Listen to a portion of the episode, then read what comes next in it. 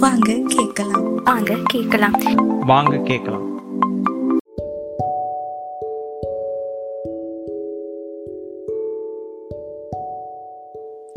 Hi hello வணக்கம்.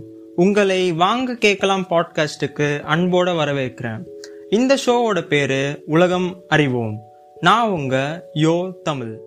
உலகம் அறிவோமோட இந்த எபிசோட்ல நம்ம ஆப்பிள் கம்பெனி பத்தி பார்க்க போறோம். ஆப்பிள் கம்பெனி பத்தி பேசுறதுக்கு இது ரொம்ப ஸ்பெஷலான டைம் ஏன்னு கேட்டீங்கன்னா உலகத்திலே வந்து ஒரு கம்பெனி வந்து இரண்டு லட்சம் கோடி மதிப்பீடை வந்து நேர்த்திக்கு அடைஞ்சிருக்கு. அந்த கம்பெனி தான் ஆப்பிள் இரண்டாயிரத்தி இருபதுல உலகத்துல மொத்தம் தொண்ணூறு கோடி பேர் ஐபோனை யூஸ் பண்ணிட்டு இருக்காங்க. அதோட ஃபவுண்டர் ஸ்டீவ் ஜாப்ஸ் பத்தி இப்போ நம்ம கொஞ்சம் பார்க்கலாம். ஸ்டீவ் ஜாப்ஸ் வந்து இருபத்தி நாலு பிப்ரவரி ஆயிரத்தி தொள்ளாயிரத்தி ஐம்பத்தஞ்சில் கலிஃபோர்னியா மாகாணத்தில் பிறக்கிறாரு. அங்கே பிறந்து அவரோட பேரண்ட்ஸ் வந்து அவரை வளர்க்க முடியாதுன்னு சொல்லிட்டு அவரை வந்து வேற ஒரு பேரண்ட்ஸுக்கு வந்து தத்து கொடுத்துட்றாங்க. அந்த பேரண்ட்ஸ் தான் வந்து அவரோட ஸ்கூல் எஜுகேஷன் வரைக்கும் அவரை பார்த்துக்கிட்டு அவர் காலேஜ் போகிற வரைக்கும் பார்த்துக்கிறாங்க. ஆயிரத்தி தொள்ளாயிரத்தி எழுபத்தி ரெண்டில் அவர் ரீட் காலேஜ் அப்படின்ற ஒரு காலேஜில் வந்து சேர்றாரு. அங்கே சேர்ந்து அவர் வந்து ஒரு செமஸ்டர் தான் படிக்கிறாரு. ஆனால் அவருக்கு வந்து கேலிகிராஃபியில் வந்து ரொம்ப இன்ட்ரெஸ்ட் அந்த கிளாஸை மட்டும் விடாமல் போயிட்டுருக்காரு. கேலிகிராஃபின்னு என்ன பார்த்தீங்கன்னா இந்த லெட்டர்ஸ் எல்லாம் வந்து கொஞ்சம் ஸ்டைலாக எழுதுவாங்கல்ல. இப்போ நம்ம நிறைய ஃபாண்ட்ஸ்லாம் யூஸ் பண்ணுறோம்ல அதுக்கு வந்து டிஜிட்டல் ஏஜில் வந்து அந்த ஃபாண்ட்ஸ் கொண்டு வந்ததே வந்து ஸ்டீவ் ஜாப்ஸ் தான். அவர் அந்த காலேஜில் ஒரு செமஸ்டர் படிச்சுட்டு ட்ராப் அவுட் ஆயிடுறாரு. அதுக்கப்புறம் அவர் என்ன யோசிக்க நம்ம வந்து இந்தியாவுக்கு போய் ஒரு துறவியாக வாழலாம்னு சொல்லிட்டு நீம் கரோலி பாபா அப்படின்னு ஒரு சாமியார் வந்து இந்தியாவில் இருக்கார். அவரை தேடி அவர் வந்து இந்தியா ஆயிரத்தி தொள்ளாயிரத்தி எழுபத்தி நாலில் அவர் இந்தியாவுக்கு வந்துடுறாரு. இங்கே வந்துட்டு அவர் வந்து ஒரு மாங்க் மாதிரி அதாவது ரொம்ப கஷ்டப்பட்டு வாழ்ந்து ஒரு ஏழு மாதம் வந்து அவர் இந்தியாவில் ஸ்பெண்ட் பண்ணுறாரு அதுக்கப்புறமா அவர் மறுபடியும் அமெரிக்காவுக்கு போயிட்டார். அங்கே போன அப்புறமா ஆயிரத்தி தொள்ளாயிரத்தி எழுபத்தி ஆறில் அவரோட ஃப்ரெண்ட் ஸ்டீவ் வாஸ்னிக்கியோடு சேர்ந்து ஆப்பிள்ன்ற கம்பெனியை வந்து உருவாக்குறாரு. அவர் ஆப்பிள் கம்பெனியில் நிறைய சாதனைகளை பண்ணுறாரு மற்றும் இன்னும் ரெண்டு கம்பெனிக்கும் சேர்மனாக இருக்காரு. அதுக்கப்புறமா ரெண்டாயிரத்தி பதினொன்றில் அவருக்கு எண்டோக்ரைன் கேன்சர் இருக்குன்னு கண்டுபிடிக்கிறாங்க. அதனால் அஞ்சு அக்டோபர் ரெண்டாயிரத்தி பதினொன்றில் அவர் ஐம்பத்தாறு வயசில் இறந்து போயிடுறாரு. இப்போ நம்ம ஆப்பிள் கம்பெனியை பற்றி பார்க்கலாம்.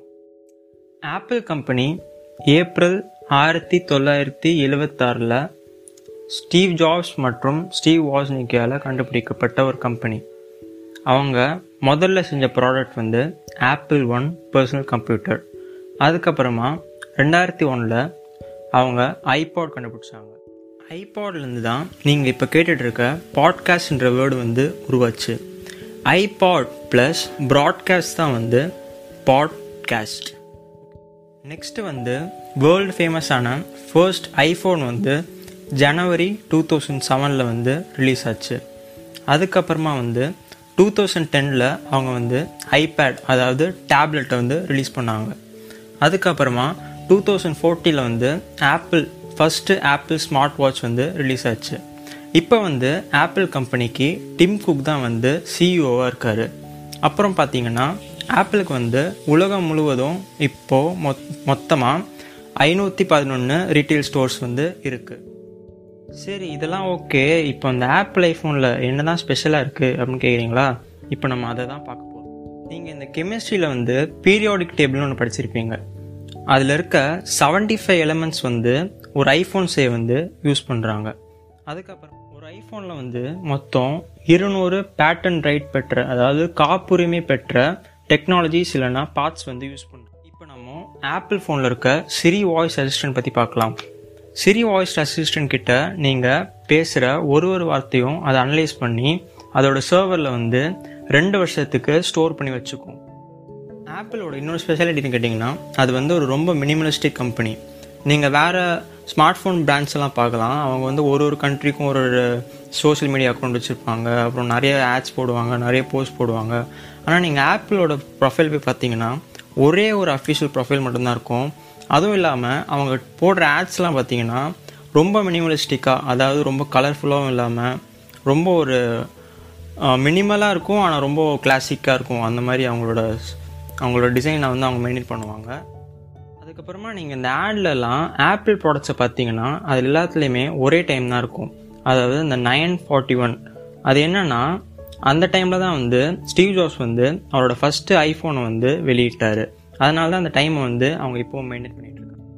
அதுக்கப்புறம் பார்த்தீங்கன்னா ஆப்பிள் கம்பெனியோட லேப்டாப் மேக்புக்கோட பேட்ரி வந்து புல்லட் ப்ரூஃப்னு சொல்கிறோம் இந்த பாட்காஸ்ட்டில் நீங்கள் ஆப்பிள் கம்பெனி பற்றி தெரிஞ்சுக்காத சில விஷயங்களை தெரிஞ்சிருப்பீங்கன்னு நம்புகிறோம் இது உங்கள் வாங்க கேட்கலாம் பாட்காஸ்ட் நான் உங்கள் யோ தமிழ்.